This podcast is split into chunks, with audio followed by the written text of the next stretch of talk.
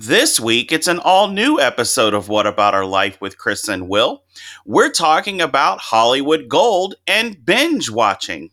The men, Absolutely. you know, those type, and then like Bewitched and I Dream of Jeannie. What about not necessarily now, but back in the day when Hollywood um, got involved with video games and Ah, it became yes. video games? Mhm. My ultimate favorite Hollywood video game would have to be Friday the 13th. with special guest Carolyn Hennessy. and I went in, and it was only supposed to be two days, but I developed this sort of love relationship between uh, Steve Burton and Maurice Benard and Bradford Anderson, Uh-huh. and then uh, later Nancy Lee Grahn, and they they just kept bringing me back. All new episode of What About Our Life with Chris and Will every Thursday. on your iHeartRadio app or at chrisandwill.com.